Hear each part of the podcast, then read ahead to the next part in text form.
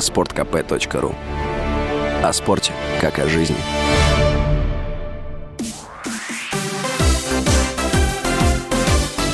Новости спорта.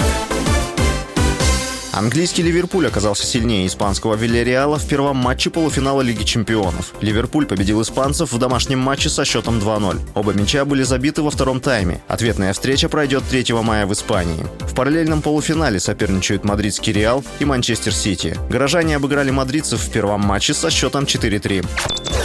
Стала известна позиция организаторов Ролан Гарос относительно участия в турнире спортсменов из России и Белоруссии. Об этом сообщает RMC Sport. Теннисисты из этих стран будут допущены до участия в Ролан Гарос. Таким образом, организаторы турнира во Франции не последовали примеру коллег из Уимблдона. Спортсмены из России и Белоруссии будут выступать в нейтральном статусе. Организаторы Уимблдона не разрешили россиянам и белорусам участвовать в соревнованиях. Это вызвало негативную реакцию со стороны теннисного сообщества.